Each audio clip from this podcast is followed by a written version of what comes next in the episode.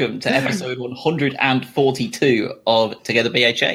Uh, we are the gang back together, uh, not on the West Coast. Uh, Craig, Not Adam, anymore. how are we? Good, thank you, mate. Yeah, good. Um, it, I think the heart rate's just about gone down as we're as we're streaming and recording this. So, uh, so yeah. How about you, Adam?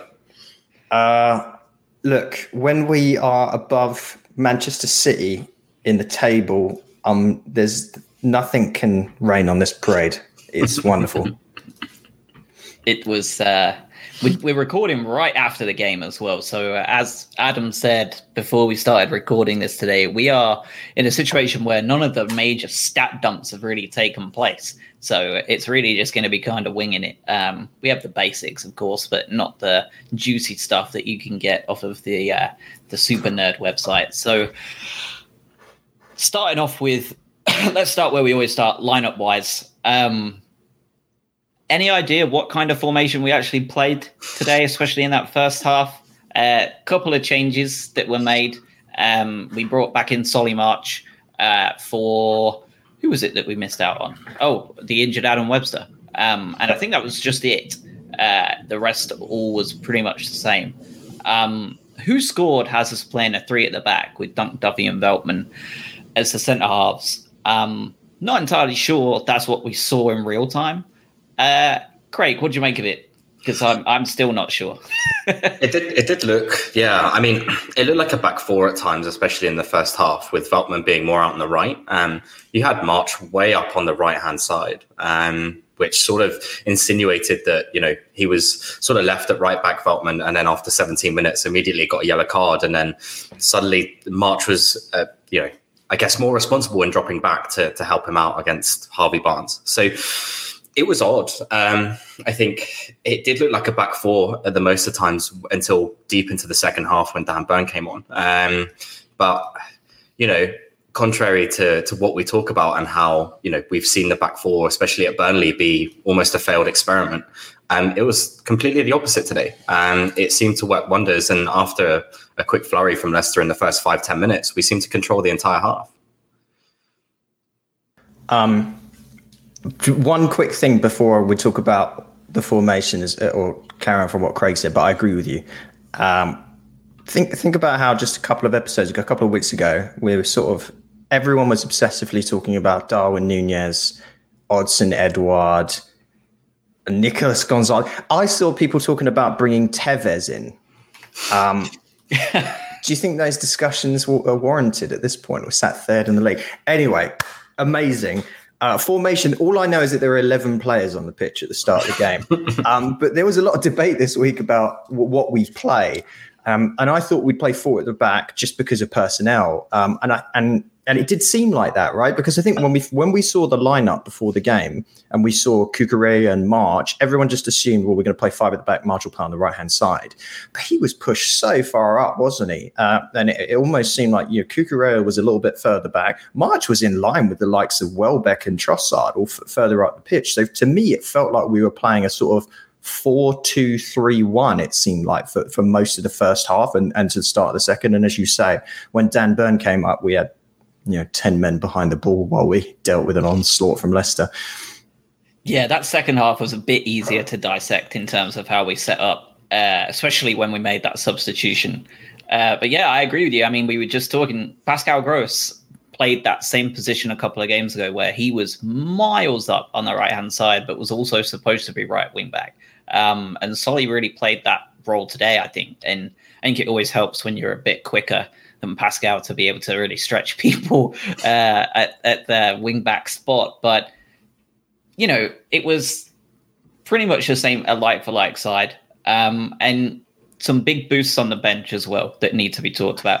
Dan Burn came back, did a great job coming in. Mwepu back from his COVID uh, absence as well, and then of course the big one, uh, Aaron Connolly. No, I'm kidding. uh, uh, Tariq Lamptey back on the bench a week and a half earlier than expected to be match fit, match fit. I know that Graham was hoping he may be able to make the bench against Swansea, but he's already back. So you would think he may well play a role midweek. How how big of a boost is it going to be to to be able to genuinely start playing the likes of Lamptey and Cucurella on on each side of the pitch. I mean, it's just yeah, I, we've been waiting a long while for that, right? In, in terms of just the way that Lamptey sort of just, I guess, burst onto the scene, especially beginning of last year um, or last season, should I say? Um, it, it gives us another option in in terms of you know we saw I, I, personally was worried about Veltman getting a yellow card in like the 17th minute. And yeah. I was like, okay, like he does need to be careful against what I think is one of the best young players in the Prem. So it it gives us a different dimension and we'll we'll get onto Cucurella in a bit, but even the thought of having Cucurella on the left and Lamptey on the right is something that I can't wait to see personally. Uh, I think we'd have possibly seen Lamptey in the second half if we were down.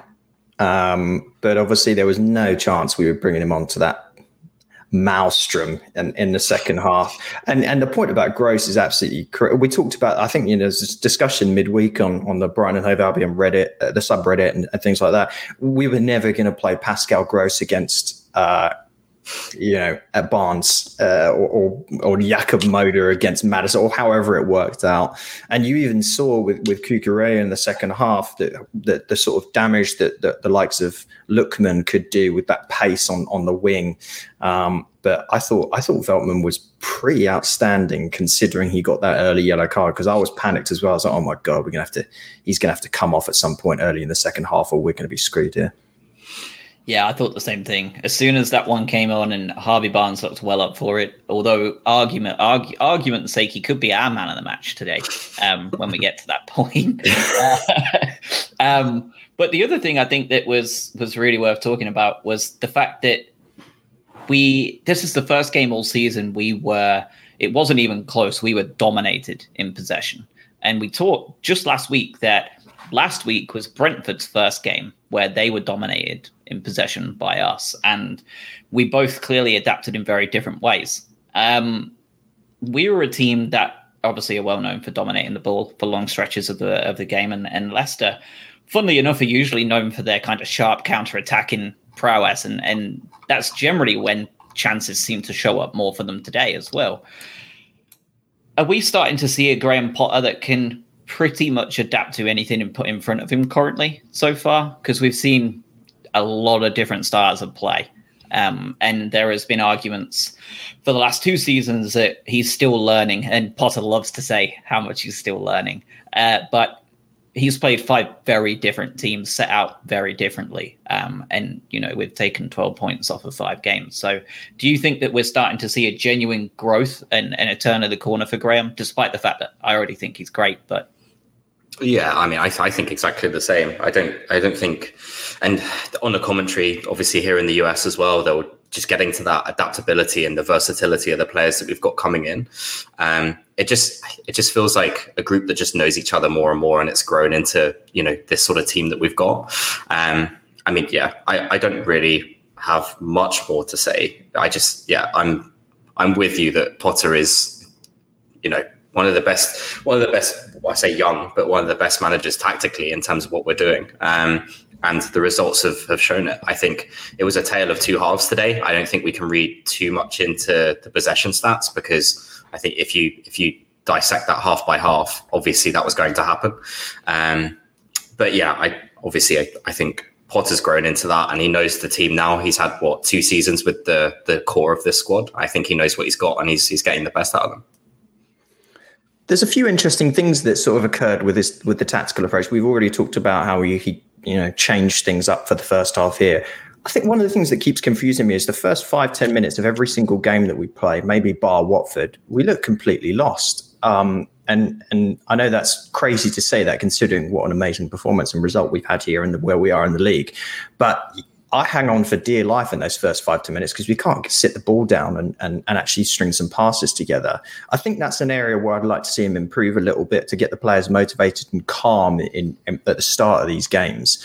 But the modifications and changes he made were, were fantastic. Just even the fact that we had, I mean, we saw what he brought out of Cucurella just in a week of difference. And I thought it was confusing potentially coming into this game based on the opposition we faced because it's hard to know who and what we are at the moment because you know we we, we beat Brentford and then Brentford come out and in, in many ways they had an amazing performance against against Wolves yesterday. Um, we have that struggle against Everton and they lose 3 0 to Aston Villa. So it's hard to really sort of place us uh, in terms of where we're at at the moment. But Potter seems to be up to the task of figuring out how to play against these different sides. Yeah, it was it today I think was a really good test for us because I I kind of expected to not get much from Leicester today. Our record recently hasn't been superb. They're a good side, obviously. Um, and it was the next biggest test after Everton, arguably a bigger one. Um, and within two weeks, we've shown, well, I guess three because of the international break, but, you know, with just in a couple of weeks, we've clearly shown growth in that again, Potter has, has understood how to combat specific things. Although he didn't do a superb job of combating Harvey Barnes today, similar to the the the, the Demarai Gray stuff, and and Lookman looked dangerous when he comes on. Also, it feels like Lookman has put on about 15 pounds of muscle since I last saw him. By the way, like, he looked massive today. Um, but yeah, I, I, you know, I think that before today, it looked like we were a team that were going to beat the teams worse than us and lose to the teams better and finish 12th. And I would take, I would bite your hand off at that. Today, now, it's just like, well, who the hell knows? Like, uh, if we go to Palace on Monday and beat them, again, beating those teams that arguably should be worse than us, then, you know, 15 points from six games is like, all right, maybe we are actually going to shock some people this season. Well, um, I, yeah. I, want to jump in and just quickly say the fact that there's a little tiny bit extra on, on Potter's approach. Yeah, We've talked throughout this season so far is everything's gone down the right flank. Today was the opposite.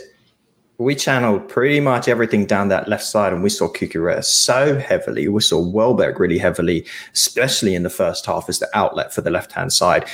I don't know if you also noticed, but we were way more direct in our approach. There was a lot less tiki taka passing out the back because we had fewer players uh, in, in many ways at the back. We didn't have that five sat at the back. So Sanchez and everyone did these little triangles at the back. We just got the ball out. We, we cut through that front line of Leicester and we just went straight through to midfield and, and we were way more direct. It was so nice to see that. Yeah, it was it was almost like Tottenham, wasn't it, back in the day when when Aaron made his name known. Uh, as as to the comment, are you three going to catch a flight back home next spring? The championship parade. That all depends on COVID. Uh, we'll, see, we'll see. We'll see how the pandemic's doing uh, in in May. We'll um, take we'll take Europe as a backup. You know, it's fine. We can celebrate that.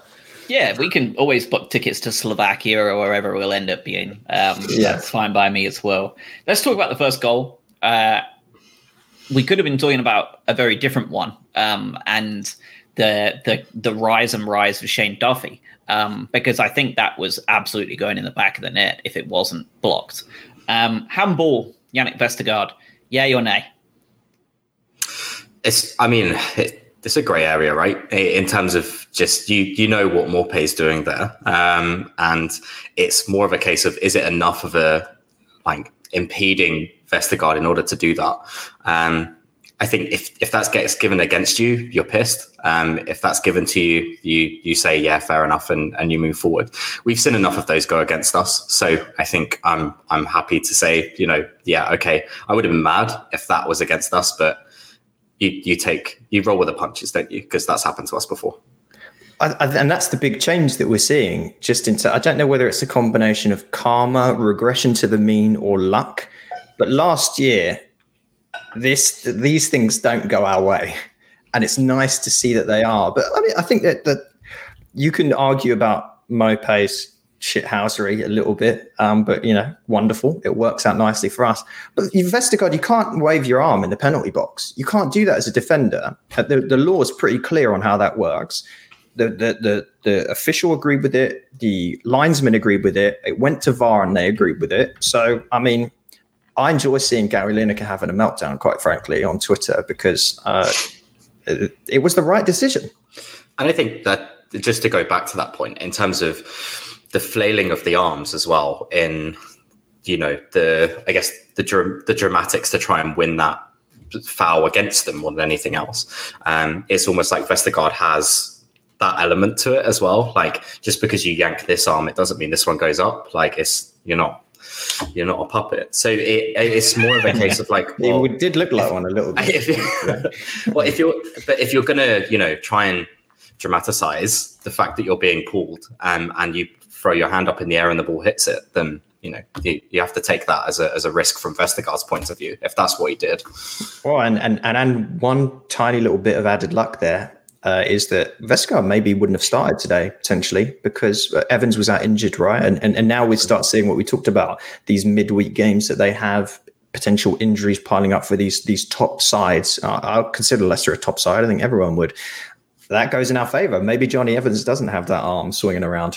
Yeah, and yeah. Touch, touching back to I think just to bring it back to Shane Duffy in terms of, you know, obviously he made that chance and he gets the FPL assist to, to most people's joy. But it, it, in terms of the zonal marking from Leicester clearly was um, a point that gave us basically two goals because the, the second one with Welbeck we'll get onto. But the zonal marking against uh, Duffy, Dunk, and you know a few other players where we are quite prominent in the air or can be. Um, obviously gave us the advantage today. I, I don't I've never liked zonal marking, especially from from corners and from free kicks. Um, and our chances came from set pieces today and that zonal marking. Did, did but did we have what marking did we have on uh, set pieces on our side? I don't think we had zonal or man coming the other way. it should. Well, I mean, second half was just sheer desperation, wasn't it? So, I think you could even argue that this season you know, we've we've just seen like the perfect karmic kind of 50-50 with with the foul from Tarkowski to to get that goal for Burnley on Maupay, ironically enough. And that was a foul, absolutely a foul, and it was it wasn't given and, and they went 1-0 up and thankfully Potter and the team had the quality across all spectrums to get a win. And today, unfortunately, luckily for us, we got away with it. Um, and I think that last season we didn't really have that. We just kind of had all of the bad decisions with not yeah. many of the ones going our way. And the ones that did, we missed penalties. Um, speaking of which, Neal Maupay's penalty.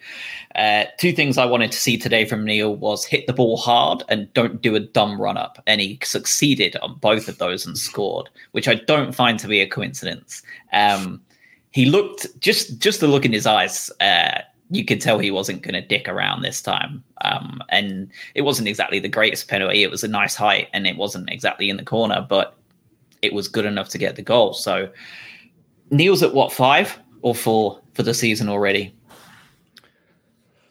Now you're asking a question. Uh, he is at I'm pretty sure. one of those. Is it? He may only be at three. Maybe he's less than I, that. I'm pretty sure it's at three because he got two and two, and then Yep, he did. Then he got hurt, didn't he, and didn't play yeah. for a game. But three goals in five, well, three goals in four games, really, because he didn't play for part of one. Um, that conversation that you were talking about with Nunez and uh, Edouard and, and other players, I think, I mean, we even said during those transfer conversations, if we lose Neal, we're in trouble and we need someone to compete with him at a decent level. And we said that he was probably going to be good for 10 to 12 goals this season. I think we all agreed that he was probably going to be reverting to the mean, like you said, Adam. And, and it mm. seems to be exactly so. Um, it was it was a good pen. We we took the lead and and we didn't fall off. And I think that's the big thing. We didn't kind of sit back and, and worry about things because it was only 10 minutes of half time. And it's something that we definitely have a tendency to do. Um, but once we scored, we kind of kept up the pressure there, and we almost went ahead and you know caused some more d- danger. Um, just after that, though, Bissouma went down uh, about I think it's about 41 minutes, so about four or five minutes after the uh, the, the, goal itself. Bissouma went down, definitely looked like a jarred knee of sorts. Uh, looked tough, stayed down, and was on the pitch for part of half time. I thought he wasn't going to come out. Was anybody shocked? Was anybody else shocked? Because I thought he was done. Yeah, I mean, I, the full expectation I think of everyone was, you know, especially after the half whistle went and he was still on the ground and sort of just collapsed to the ground again with with attention. Um, I just hope he hasn't done any further damage if he is injured um, by playing on and continuing. Um, but you know, you 78 minutes out of him. Let's just hope it's just a niggle as opposed to um, something that's more serious. Well, we had Mwepu had his vest off. He was going to come on in the first half. So yeah, I think we all just sat around. Like, okay, well, let's see, let's see what Mwepu does. Fortunately, he came on later in the game, so his awful play was only limited. Um, but no, I, I, was I was shocked that that he came back out. But good for him. That shows that passion. He claimed he was the best midfielder in the league this week. Um, and who are we to say otherwise? I like it though. It's similar to the, although I don't think he's at this low of a level. It's similar to those boxers, right? That like are facing people like Fury or AJ or like Mike Tyson back in the day, and they're like, "Yeah, I'm going to beat him in two rounds. Like I'm the best boxer on the planet." You know, it's not. Like you know, he's going to get battered, and and you know that Bissouma is not the best midfielder in the league. He's not going to hold a candle to Kante and De Bruyne just yet, Bruno. But that kind of belief like oozes through him when you see him play. Like he genuinely does believe it. And mm-hmm. most weeks he is the best midfielder on the pitch. So he has a half decent argument on his day to say that he's just as good as anybody out there. Yeah, it's just a, a, bit of miscontext, wasn't it, as well, in terms of BBC with a lot of clickbait there. In terms of it was funny just to see football Twitter have a complete meltdown because Bissouma has to tell himself he's the best to self motivate, which is pretty much what it was and he's, he's, he's uh, just to drive that home. He's been so helpful. He's talked so much about how how his game was weaker a year or even two years ago, and how much Potter has helped him come on as a player. Um, so I think, yeah, as you say, taking a bit out of context, but good that he has the confidence. And you could argue his importance to this club is is is uh, right up there with with any other player in the league and the importance to their club. Like Kante being out for Chelsea is impactful, but Bissouma being out for us is arguably more impactful. Yeah, and and we saw that today with with Mwepu not exactly being at his best, right? We we saw that how dangerous it could be if we we lose him. Um, I would probably rather see Jakub Moder in there than than Bissouma. Um, no, it's although, not close. Uh, yeah, no.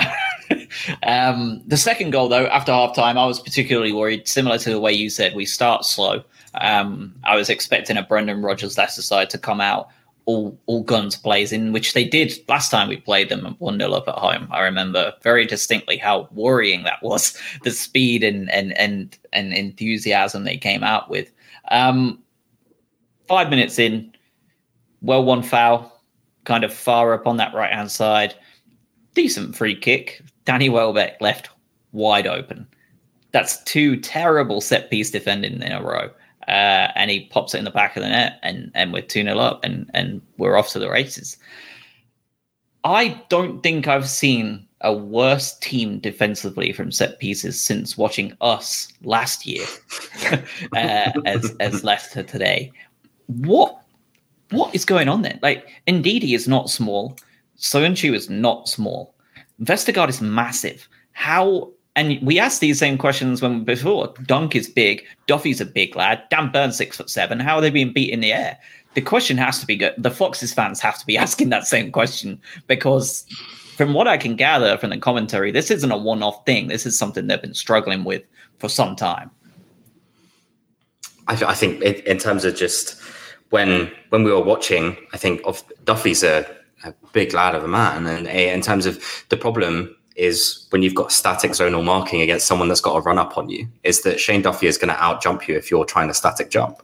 Um, with the first one with Vestergaard, the second one is even worse because Vardy's on the front post there, and you know he's he's about two or three foot away from Welbeck, and he's not even looking at what's around him. So I guess that's that's the issue there for them, and I it, obviously Brendan Rodgers wants to do that and wants to implement it in that way, but they've got some pretty bad teething issues if if they're going to continue to do that. This game was not a shining example of how to defend set pieces. Uh, uh, that is pretty much it, really. I think, and and there are a lot of tall players on both teams. Uh, that looks rather embarrassing when when it comes to defending in that regard. This game, um, I, I think you could also loosely argue that it's easy now in the way these balls get whipped in that it's easy to attack a ball um, and, and get onto it in a, in a game than it is to actually just to block people out and defend. We're seeing more and more goals from set pieces, especially from sides that have historically been a lot better at defending them. Um, so I guess we'll see how it how it normalizes throughout the season. It was uh, like I said, it was something they struggled with last year. They're struggling with it again. I think that's going to be the difference between them going further up the table or staying whereabouts they are. I don't, I don't think they're going to struggle too greatly unless Europe really does do a number on them. Um, but the second half after that, you know, I think we may as well just talk about it all in one big bundled package. Um, two corners, two disallowed goals. Uh, Harvey Barnes, the culprit twice for being in an offside position and, and blocking uh, Sanchez's view for the goal. First things first, the goal for Jamie Vardy was one of the best goals I've seen in a long time against us, begrudgingly. Um, that one touch football was just unbelievable. Let him have that, yep. Yep, I thought we were incredibly unlucky uh, to to concede it too because I thought we played really well and defended really well, and we were just picked apart by a superb piece of defending. Um, the two goals, the two goals disallowed, I thought we were very lucky on both. Um, I think that Barnes was offside, and I understand that's the rule, but I, I can't remember the last time I saw that actually given, especially twice in in a game. Um, I think we got away with one massively there. Um, that's all I have to say on it, but there's a lot more, I'm sure, to unpack. So, either one of you, what what did you make of? Uh, I mean, the Vardy goal was great, so I'm sure you'll both concur. But the rest of it, uh, pff, I, I don't know how we got away with it. It's yeah. I mean, yeah, concur on the goal. Obviously, the one-touch football is unreal and one of the best goals I've seen in a while. Period. Um, just the, the movement and the one-twos were were great, and there's not a lot you can do about that. It's just pinpoint. Um, I I think I'm in agreement with you in terms of there's there's a lot of ways that we could look at this and dissect it. But um, again, from a sense of perspective side of things, if that happened to us and we got two offsides for exactly the same thing, you would obviously feel aggrieved. So I think from from that perspective and from that point of view, um, I sort of I understand the frustrations, of course. Um, happening twice means that that just wasn't a one-off freak accident, and that that was probably something that Harvey Barnes was told to do um, in terms of the the linesman seeing it and whether he's actually full on interfering with play or not, or within Sanchez's view. Um, the I guess the perspective from the referee's point of view is that if you're in that vicinity and you're offside, then it's pretty clear cut. Um, I would feel aggrieved if it if it went against us, but again, uh, we'll take it. I mean. The the first one, you could argue that uh, Barnes actually fouled Sanchez to begin with. There was a lot of pushing and shoving there, and you can't really do that on the goalkeeper. Um, once you give the first one, you have to give the second one because how does the how do the officials come out after the game and then defend their decision making? Oh, we screwed up and we felt bad. We give the second one. So they, they once they'd set that stance out, they had to deny it. The commentators made a really good point. Um, Leicester expected Brighton to have a man or two on the posts, which means Barnes isn't offside, which means he can do that all day and we're all good. Um, we didn't. Uh, and that's why he got flagged for it multiple times. The first one for me is more of a case that you could say uh, they shouldn't have had that goal. The second one was really, we got lucky on that one. But, it, you know, as we said, you had to give it because you gave the first one. Yeah, no, I think you're right. Um, I still think we got away with it, but I, I, I can understand why they were given. Um, Look, a, a, team came on, a, a, game ended last season, and a team came on and scored a penalty after a game finished. So we'll take these. Eh, well, that's exactly right, right? Like, that's exactly how you were saying. It's nice to get some of that look reversal uh, for us. I'm sure that Brendan Rodgers isn't happy. I'm looking forward to hearing what he has to say after the game. Um, I did think it was worth noting that we actually did win the XG battle yeah. uh, today, um, just about 1.63 to 1.48. Um, last season, we were the biggest beneficiaries alongside Manchester United with VAR decisions in terms of VAR noticing refereeing mistakes and overturning them in our favour um, we seem to be doing a pretty good job of taking a lead there as well already this season by the looks of it. If uh, today is anything to go by with the penalty and then the the two offside goals. Talking players, who was it who stood out to you today? Who was it who disappointed you? Um, I think Duffy is definitely worth talking about immediately for me. He's slotted in across that back three just so comfortable. Doesn't matter if he's playing with Veltman, doesn't matter if he's playing with Webster, doesn't matter if he's playing with Burn. He looks comfortable, he looks composed.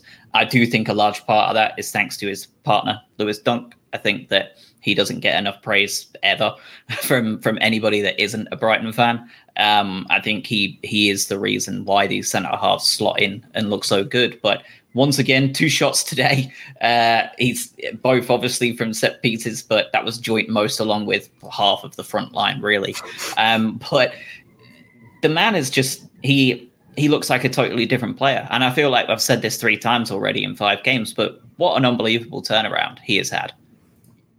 Yeah, and you know, in what is the August team of the month as well in terms of it's not it's not just us that's seeing it. You, you know, you're seeing a revitalized player that's enjoying this football again. Um, so, you know, and that's that's down to him and that's down to the team. Um, I think you're right in terms of Dunk always gets overlooked, and it oh, I say overlooked, but he doesn't get enough credit for what he does for for that team. Um, you know, he's come out and said that they're the easiest team to to captain and, and bits and pieces, but you know I will say it again in terms of just a broken record, but he makes everyone else look better around him. Um, he's just that sort of player and that sort of captain. Um, but for, for Duffy himself, yeah, I mean, it's like he, it's like he's never left. And in terms of had even had that spell, I'm, I'm sure it's completely erased out of his memory. And I'm, I'm glad he's not only just enjoying this football again, but having such a good impact that he's been a large contribution towards this good start. Can you imagine what it'd be like if he played like he did at Celtic this year. I, think we, we, probably made bigger decisions, different decisions in the transfer window, especially from a, an outgoing loan standpoint at the bare minimum. Um, because, yeah, Burn prior to today obviously hadn't been able to play. Webster out with a hamstring. If Duffy's playing crap, you're you're in a bad spot. So thank God he, he's come in good. Um, massive, massive difference it makes to the side. Uh, in, in terms of players who played well, who disappointed. In, in addition to Duffy, I think we have to talk about Cucurella in more depth because he was outstanding today. Uh, really, really direct, forward thinking, played some fantastic passes. Uh, and you just would have loved uh, Welbeck and Maupay to have run onto those a little bit better. They'll get used to that. They're not used to some of those killer passes coming through from, from the left side necessarily, and that's no disservice to March. Um, I thought Welbeck was outstanding today. Um, outside of the goal, tons of uh, pressure he put on players, a great runs he made. He was a really good outlet from the back. Um, he came back at the start of the second half. He came back and made a really vital interception in, in our own box. So he was energetic, lively. He was, for me, he was he was top notch for what you'd hope to get out of Welbeck. I think, and I know I texted you both during the game.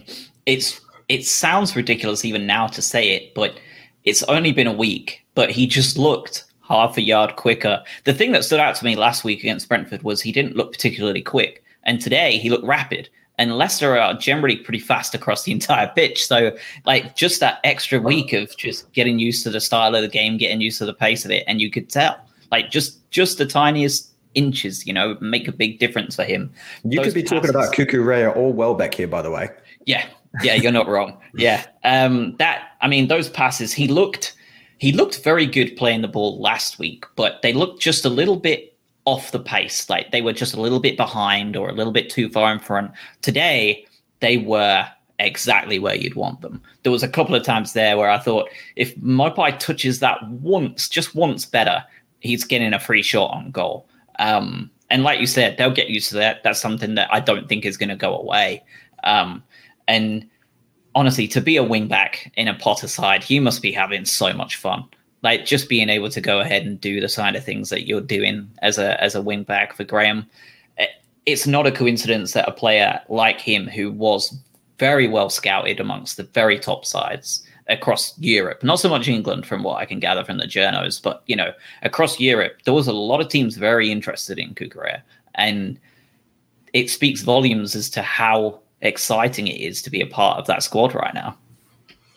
I mean, I'll, yeah, I, like you said, he's he's having a field day, and like he looks so good today. I mean, he's very close, and we'll talk about man of the match and stuff like that. But you know, just the ability today, like his crossing is great. Like takes on the players, um, like just really creates that space, and again, when we, we talk about so heavily focused on that right hand side, it gives him acres of space out on the left. And you saw it a couple of times in the first half where he did have that space. And then obviously the experience last week with Brentford, with Welbeck and Cucurella being on that left hand side, they've obviously built on that relationship and that experience of last week because they did both look better together on the left um, as a whole. Um, so it's exciting, you know. And then you obviously we, we touched on the prospect of, of Lamptey on the other side as well. It's just um, looks like such a good acquisition, and I think you know very very happy. I hate to be the side that has to face both of them fit next game, you know. But and they're, they're, they're what twenty three years old and twenty years old. Mm. Uh, you got to be excited by that. Yeah, and I think it's worth talking about, you know, while like uh, outrun in the in the chat says that while things have been tight and stressful at the end of matches last season to this season, with Dunk and Duffy back there, it really quells those fears. And I think that you, all, I mean, even the commentary, I think noticed that, right? They were like, "Oh, we're back to the Dunk and Duffy we talked about two or three years ago as to how solid they were." And although they didn't look particularly solid at those set pieces, uh, generally, you know, when when when they were flinging balls into the box at the end I didn't think we were going to concede from any of those. The, the corners, different story. That that was worrying. But when they were just spraying balls into the box, hoping for something to drop, uh, nothing's going to drop when it's hitting Shane Duffy's head. It's you know it's off. It's gone. It's you know it's more likely to enter the halfway line than it is to to drop to you in the box for a shot. Um, I, yeah, I think defensively we're we're starting to show those things, and I, I tweeted it today that we were last season we were the worst team in the league for dropping points from winning positions, and today was a real test to see if we really had made the progress we thought we had. We were beating teams around us that we were drawing against, and the other one was dropping points from winning positions. And although we got away with it a little bit, clearly it's worked out because I think we are becoming more and more the real deal. I think that we've we've shown that. Big point as well. Robert Sanchez, uh, no wild passes today. Was slightly more direct. Don't get me wrong, because he didn't have as much of the ball, but the passes he did play out into defense were very calm, very collected. He still had 33 touches of the ball, so it wasn't like he was total anonymous kind of one point direct player. Yeah, he's he was man marking uh, Barnes, wasn't he? So uh, uh, uh, I, the, I, don't think there's a better centre back pairing in the league than Dunk and Duffy at defending last ditch. They just throw their body at the ball constantly, and, and as you say, outside of the set pieces, you don't really worry. Like it's just this bread and butter for them. Okay, fling the ball in. We're going to head it out. I don't care. And then we've got Dan Burns sat at the back on the left side, all eight feet of them. Do that all day. I don't. I don't want low slung direct through ball, through balls coming in or low to the ground. Like, that's what we don't want. So yeah, you can swing crosses in high all day. That's fine. I mean, that's that's pretty much it, isn't it? And it, there's nothing more fun to watch other like either in terms of just Duffy and Dunk throwing themselves on the floor. Um, just it's just speaks to obviously the the commitment and, and what they're doing. Um, but yeah, it's also just it's lovely to watch as well. It's it's just really yeah. fun. Well, he, you can see Duffy enjoys it as well. Like he was bringing a yeah. crowd up at the end as well. Like that's we didn't have that last year. There was no fucking crowd and there was no Duffy. that's, yeah, that's also true. He, did, he didn't have anyone to motivate at Celtic. That's uh, certainly, well, yeah, certainly even, even with the fans potentially the way they were playing. yeah. Uh, one thing to touch on because some of the stats have loaded in a bit better for me here. Uh, the play through the left Adam, just to justify that that uh, that observation there, basic eye test stuff, but absolutely correct. Uh, Cucurella had 73 touches today at the ball. Uh, next best was Veltman with 57. Um, I mean, what more is there to be said? Uh, third most, Adam Lallana. Haven't talked about him yet. Um, he made some good movements today. The, the, I mean, he almost got himself an absolute beauty of a goal with the, uh, the yeah the shot. Um, he seems to be finding his feet, doesn't he? In that in that def- kind of more defensive maneuver uh, in terms of you know dealing with with players defensively. Uh, he matched Bissouma today, uh, stat for stat, almost. Both came away with four successful tackles. Both came away with three interceptions. Uh, Lallana came through with one shot, one blocked shot, and Bissouma had four clearances, especially towards the end. But mostly, you know, it two three weeks ago we talked about how we lost the midfield battle and Lallana was one of the big reasons for that, simply due to the more lightweight, you know, build of him. Today, it didn't look like we were losing the mid- midfield battle at all, and he's the same player he was two weeks ago. I think again, he's 33 years old, but that wealth of experience is obviously shining through. He's a he's a natural leader as well. It just in terms of just what he brings to he gives like a sense of calm in the middle almost in terms of just the touches that he has and and the I guess the vision that he has as well. Um, he's able to just calm things down a little bit and then pass through. Um, I thought he was great today. Um, I think in terms of Bissouma is always the one that we focus on in terms of he's the man of the match, otherwise something else. But I, th- I thought Lallana was great today. Showed a bit of tenacity as well in terms of just putting himself about a little bit. Um, obviously, with his injury record and stuff, that's contentious. But he, he, in terms of being committed and dedicated and breaking things up, I thought he I thought he was great today. He made a couple of really important interceptions as well. So it wasn't just about funneling the ball through and, and facilitating play. Um, he broke up play, as you said, Josh. He made a couple of really nice tackles. He, he intercepted Tielemans a couple of times and, and, created some really nice opportunities. He should have buried that shot that he had. Uh, he, he, really should. That was a, that was our first big chance, I think, if I remember correctly. Um, the, the the collective quality of the team today, I think, was a difference from what we've seen in some of the other games, as you said. I, don't really, outside of maybe some of the substitutions and, and perhaps even Bissouma, will give him the credit because of the injury. Uh, I think every everyone played very well today. Uh, there really wasn't a, a, downside, in my opinion, in, in, in, the team. But I also think we've seen that in terms of some of the statistics that collectively from the group over the, the game plan. I think this is from Albion Analytics we've had seven different goal scorers this year so far. Um, and we've had a 38% shot accuracy, 14% conversion rate. There's just been a collective rising up of a group of players that are more comfortable playing around each other. We haven't brought in 18 new faces, and they're playing in a system that they're more comfortable with. We're less reliant necessarily on, on a single individual just carrying us over the line. Yeah. I, I mean, yeah, that, that's I think everybody was saying it too, weren't they? I think at the start of the season, even people who are just like you know the big pundits that never watch us play, Yeah, they all they all said the same thing, and and the fact that they could see it spoke volumes. We needed goals from more areas than just a striker, and we're we're getting them. You know, with what more can you ask for? With that's a lot. That's a lot of different goal scorers over the course of the first five games of the season. Um, man of the match, who we're going for? Adam, we'll start with you. Enoch and Wepu. No. Um, and we will touch on him after the man of the match. I want to get the, the good first. uh, there's a case to be made here, I think, for you could make a case for Bissouma for playing through. Wasn't at his best today, but clearly he made a commitment to, to put his body on the line for this team. That's commendable. Uh, you could make a case for Cucurella, outstanding. You've said Duffy. Trossard, very strong today, very good. Created obviously the second goal. Um, I, I, go back to Welbeck for me. I thought he re- he led the line really really well from the left hand side. He was a great outlet. He tracked back well. Um, he's he's my pick. Uh, I think the case for Cucurella is strong for me. I think just in terms of what he did today, his vision, how much better he was compared to last week, his link up play with Welbeck and the rest of the team. Um, yeah, I think it's very hard for me to look past Cucurella. Um, again, Bissouma is obviously the shoe in most times. I think he battled really, really well through that injury, but it did have an impact on him in the second half. I just, I, I hope it's not an injury.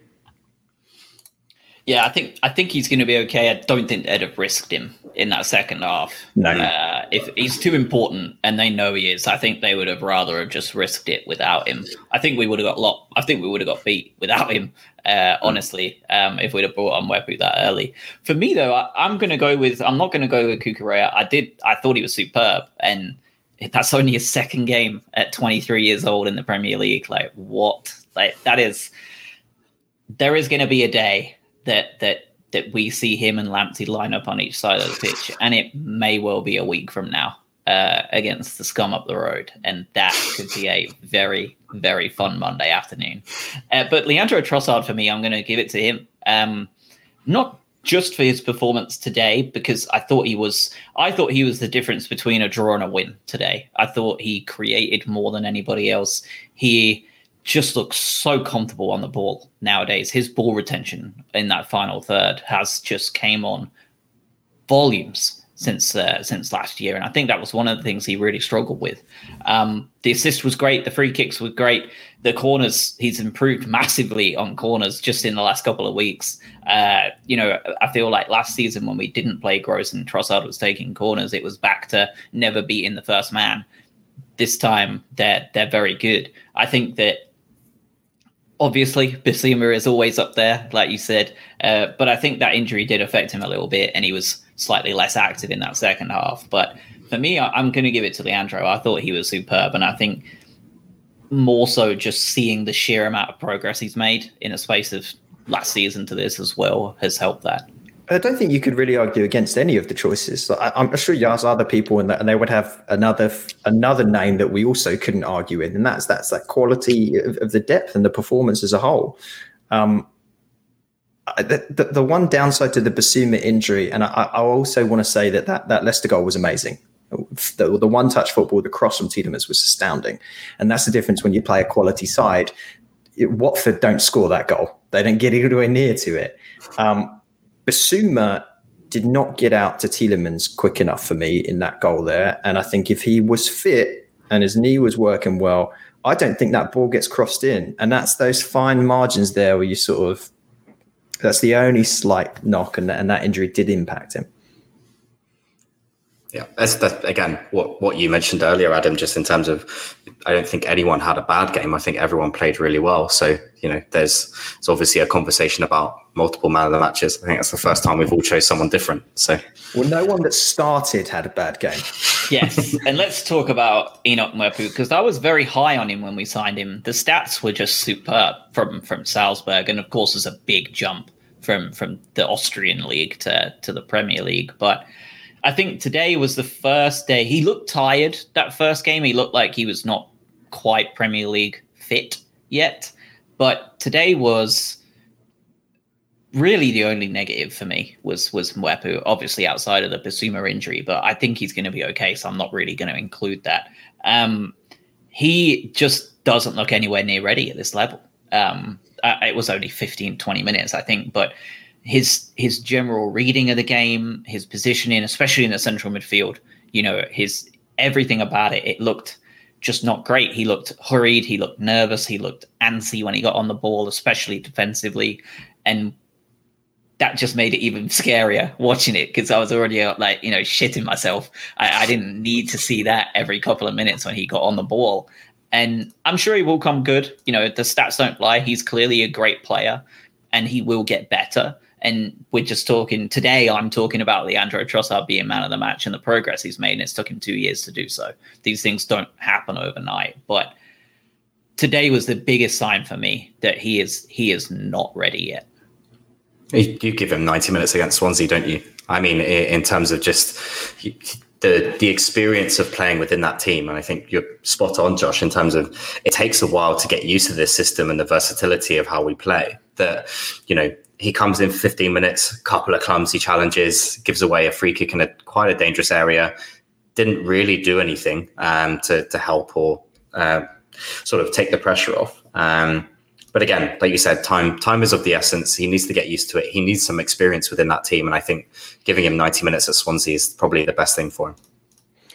He seemed to he's he falls into that trap that we see a lot of players that come in from from other leagues where they take too long on the ball um, and they're not used to that pace. Uh, get the ball, get it out straight away. And he, every time he got a touch on the ball, I got nervous. Same as you, Josh. I was like, I'll, I'll just, just kick, kick, it out, you know. And he wouldn't. He would hold on to it, and would, someone would get the ball off of him. The plus side is he made a a couple of actually really nice passes, and we've seen that for from him in friendlies in the preseason. We made a couple of really nice through balls. He created a goal against one of the oppositions in, in, in one of our friendlies. So that's the good side of him.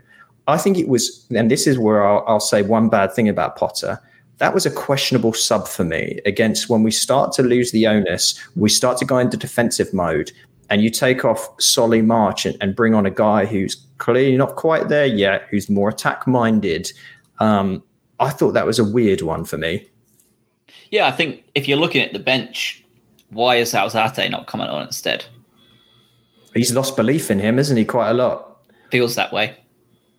I don't think I don't think Moder was on a he was still on the bench when he came on as well. I thought Moder would be a shoe in to to come on and be able to do everything that we needed him to do. Um, yeah, I, you're absolutely right. I, I would have expected Moder to come on in that instance rather than uh, Mwepu. Yeah, yeah. It was a, it was a strange one.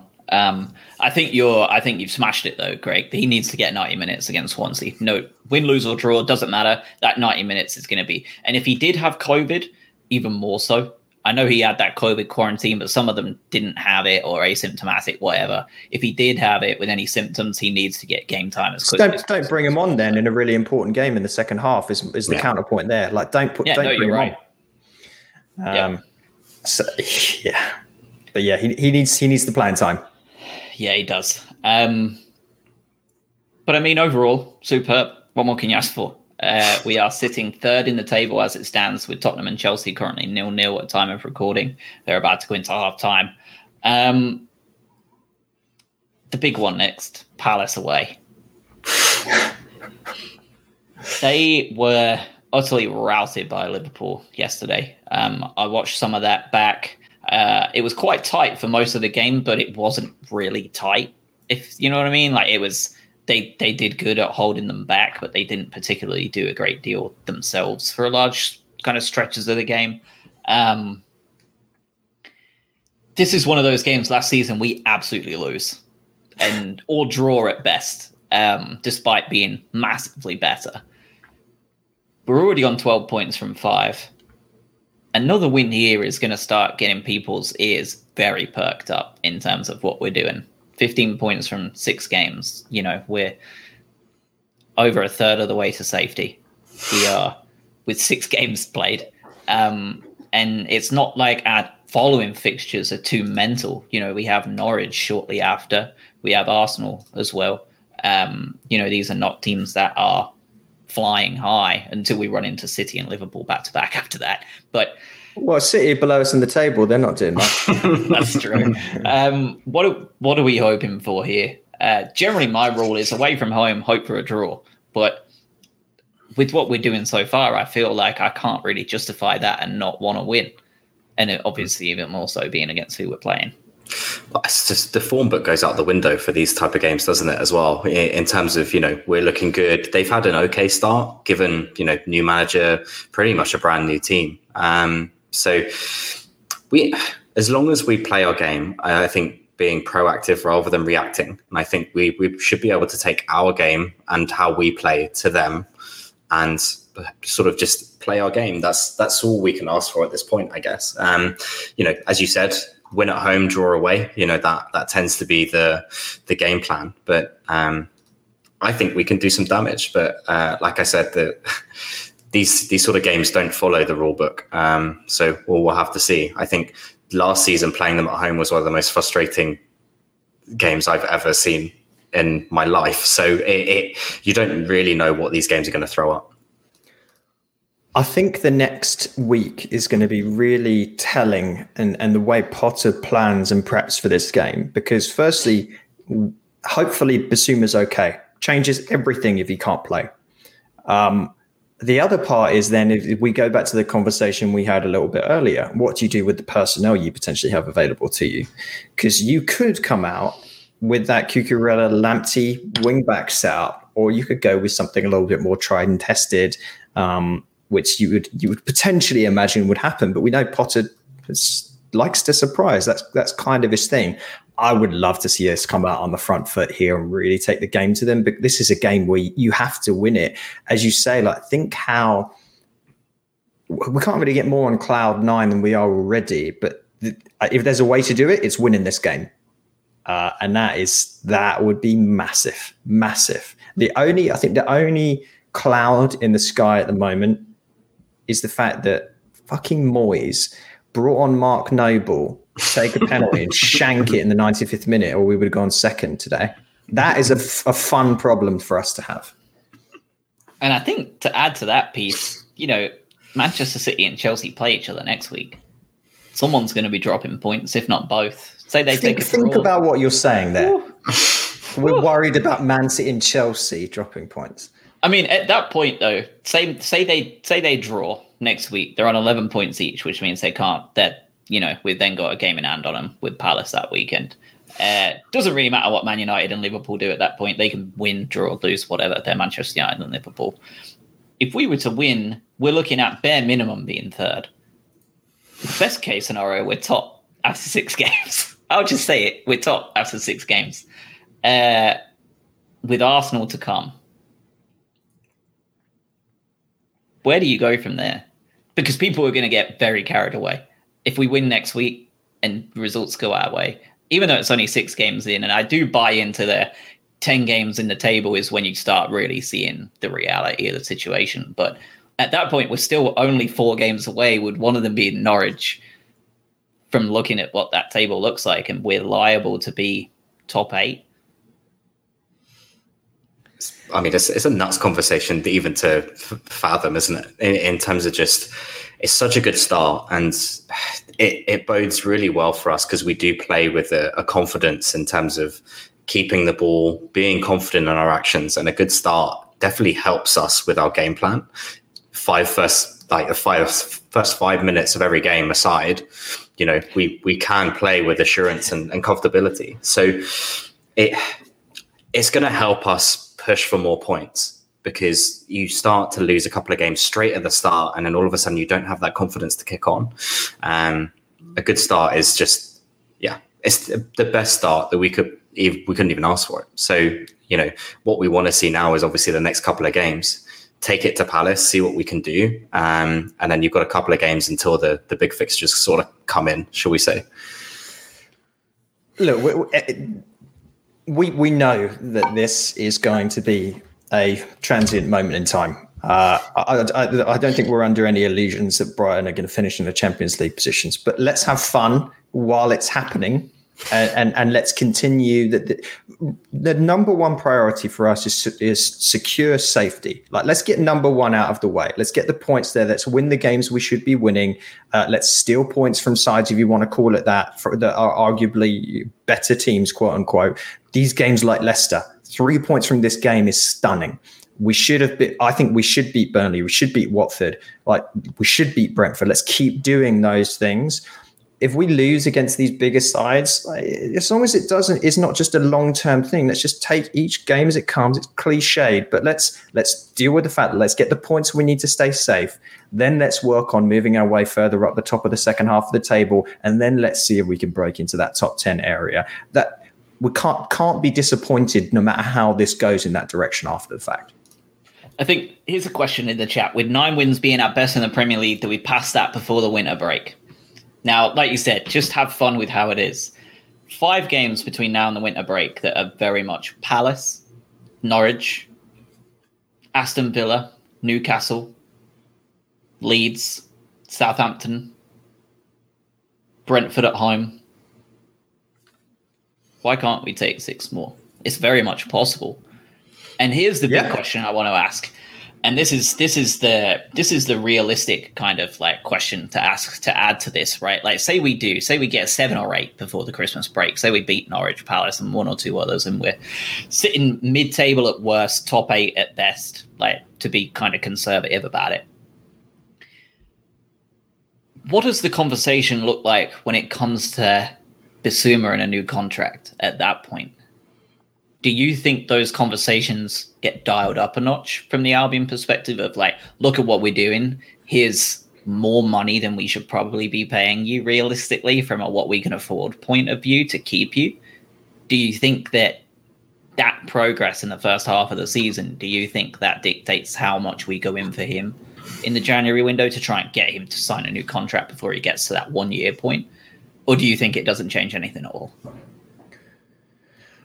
Uh, it, it, helps the negotiation. Uh, you, you, have to sign him to a longer term contract regardless, uh, because we, we don't want to lose him uh, for 20 million because he's got one year left on his contract. Um, I think we've we've seen in the last few months that gentlemen's agreements between owners and players don't always end up the way they they arguably should. Um, but you would hope that, given his passion for this club, given that he is not necessarily in a position where he's frustrated, and as to your point, that the side is on the up and up, sign the contract. The worst case scenario is you, you stay with a team that you love in an area you love that is is going places. Best case scenario in his mind potentially is you move to a Champions League uh, side and the and the club gets paid for what you're worth. Yeah, spot on. I think, yeah, it, it, needs to happen irrespective of where we are in the table. It's just, will it help? You know, if we are, you know, in, sitting there in that sort of 10th, 11th spot halfway through the season? Of course it is. I mean, you know, the guy obviously will have personal aspirations as well. But like Adam said, he loves the city, loves the club. Like, you know, if, if it gets to a point where it's you sign the contract so that we get more money for you, I'm, I'm sure that's something that, um, you know maybe he wouldn't mind doing, or maybe you know he does feel that it's the best time to move. I, it can't hurt. It can't hurt. Really can't. No. And no. he's just he's only just turned 25 as well, which is worth noting. You know, he could right. sign another three year deal with us and not reach his prime in an Albion yeah. shirt.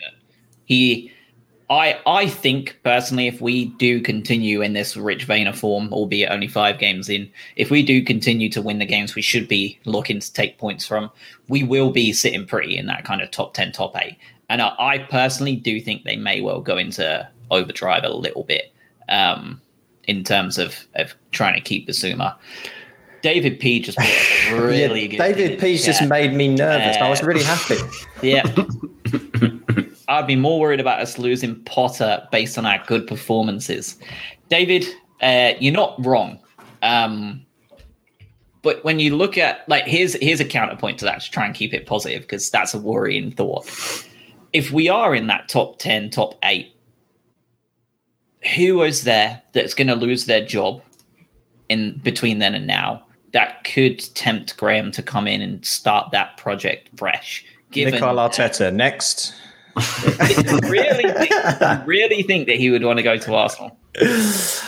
Uh, it's a genuine question. Like without, it's not. It's not so much.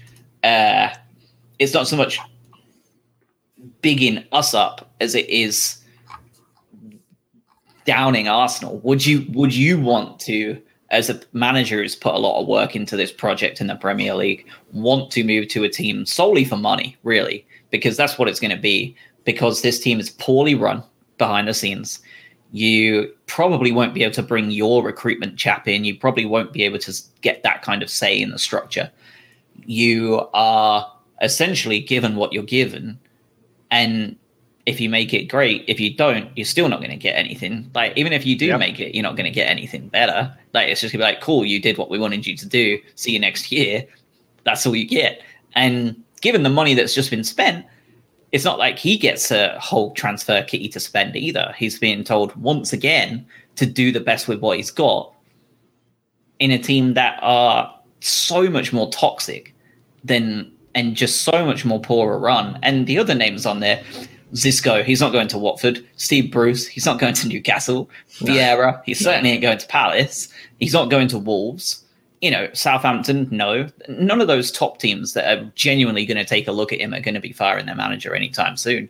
I think the only one that you could talk about is Nuno. And that's the only one that would worry me. Well, Josh Pep is only signing what? He's walking away after the 2022 season. Uh, so if he wants to play for the fourth place side in the Premier League uh, or manage the fourth place side, he could he could do it. I, I think I agree with you, right? But there, there's always the fact that people have certain ambitions there are, Arsenal is a brand. Arsenal is an international entity that you could ask anyone pretty much in the world, and they recognise who Arsenal are. Um, and there's always the fact that a manager can look at that job and think, I can become the next Arsene Wenger, uh, and and that's appealing. And he gets to bring in a different, let's say, let's be fair, a different caliber of player to that team purely from a money perspective. It's a London club. People want to move and play for for, for Arsenal if they're, if they're going places. But to David's point, I, you know, uh, could we be worried about losing Potter? Well, yeah, because we were worried about losing last year and we didn't have a particularly good season. Uh, this is the problem you want to have. Uh, because if we're having this problem, it means we've blown the ceiling off of expectations, and we as a fan base are happy. Uh, I'd rather that than the alternative and be a Nottingham Forest fan firing Chris Hughton because they're imploding. You know. And and yeah, I mean, I think those Forest problems go a lot deeper than Chris. Uh, I think I think he may well have had his time. Personally, looking, I couldn't see the forest for the trees, but, could they? but I think I think there's I think there's a bigger problem at Forest. I think that was their 15th manager in 10 seasons. It's not a way to run a football club. You know, Yeah. I could, I Craig, could what do see you think? I could see him going to Ireland. Um, in, in terms of Chris Hughton, Hey, maybe he'll do a national job before he, before he you know, hangs up his his boots, shall we say? But um, yeah, I mean, from a Forest perspective, I think it's it's clear that you know that it doesn't stem from the manager there. It's it's from much higher up in their in their hierarchy. Um, but from from a Potter perspective, I think you're right. I mean, we're, we're talking about a manager and a head coach that wants to do things his way and have responsibilities around the club. And the further up the pyramid, shall we say, that you go, the, the higher sort of classification of club, the less control he's going to have in terms of what he can and can't do. So being able to spend two to two and a half, now three years here, being able to do things the way he wants to do it, bring in the players that he wants to see come in um, with, albeit lower expectations than maybe most, like I guess the higher up clubs in terms of Champions League. Um, you know, he has a say here, and obviously he's doing something that's incredible because we're now sitting on 12 points from five games. Um, I I would be worried um, in terms of where he goes, but I, I don't see him moving to another English club though. I, it- but this is so, this is so good. Think about the conversation that is being had here. Th- think about the past managers that we've had, and and where they're at in terms of credibility at the moment. I mean, Gus Gus Poyet didn't, uh, Gus was amazing, but didn't I think he's just on his 18th job in the past few years. I think he just got fired from a team in Chile. Uh, yeah. Yeah, Um, He was, uh, I think he's very much an Alan Curbishley type manager. He had his time at Charlton slash Brighton, yeah, and he never quite found his way after that. It was one of those things where he just struck gold at the time he did, and it never quite happened again for Gus. And right, and right, and, and great that he struck gold with us, and that's and that's wonderful. Right. He'll always be a part of this club's history on on the on the ascendancy, um, Whether the club like it or not. whether the club like it or not, and the, the latter being being true. Uh, check out your old podcast where you interviewed him, which was fascinating. Yeah. Um, but you know, you look at we've talked about Chris Hughton, Hyypiä, and uh, Garcia, and I mean, come on, like the fact that the fact that we've got a, a manager who is who is has a level of credibility where the top other managers in the league look at him and, and they have clearly a profound level of respect. We've got pundits around the world basically saying that the, the, the style of Potter's football is such that he is going to be ready for one of these top tier jobs in the future. Amazing. Let's take that because you could say that maybe 30% of fans and teams in this league are completely happy with their manager, and we're one of them. And I think, smartly or not, I think it also benefits us that Graham, and personally, I don't think it's smart because it's not ruthless enough.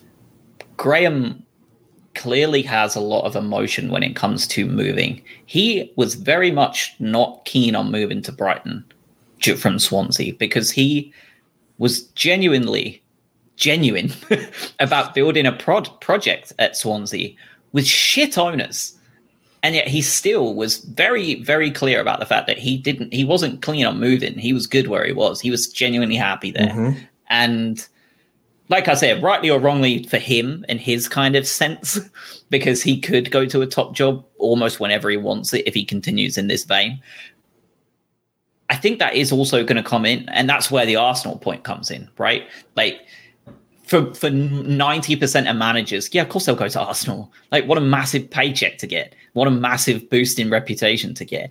For Graham, and specifically Graham, that's why I'm not so sure it's as black and white as most managers, rightly or wrongly, for his paycheck and bank balance. I think he is genuinely emotionally invested in that development, and when you've got people around him like Ashworth and Bloom, who are so clearly behind him throughout the bad as well. He's not, Not many that. people like Bloom that you work under. They really aren't.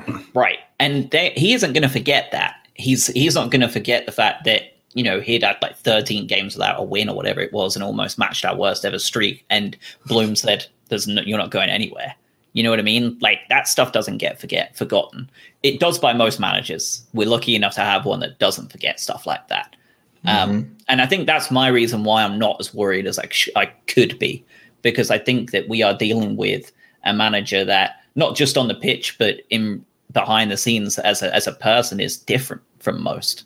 And we're very, very lucky to have that.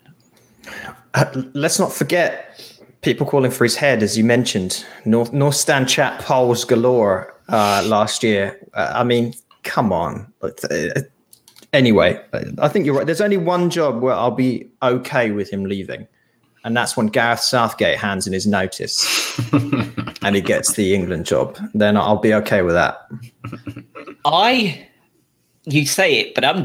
I if you if you ask me what the odds were of seeing Graham Potter in an England coach's jacket in the next ten years, I'd say it was very good odds. Genuinely, like, I wouldn't be shocked at all if he was to go from us in a couple of years' time and go to a Spurs or a not quite a Liverpool because I don't think they'd probably go for him, but they want bigger names. But you know, he goes for a Spurs, he goes to a Leicester, even he goes to someone like that and does something special with them. I I won't be at all surprised if he's England manager. He's every, he's everything England could want in a manager. for The same way as Southgate in terms of that media stuff, but he's actually talented. And maybe Dunk could finally get a game. yeah. Uh, he'd be long retired at that point. Maybe he could be a coach. Uh, uh, final quick question on this, because I think this is a really good point from David. Who do you think Pep would recommend to the Man City ownership group if he stepped away after the ne- next season? Because I think Potter would be a name on that list.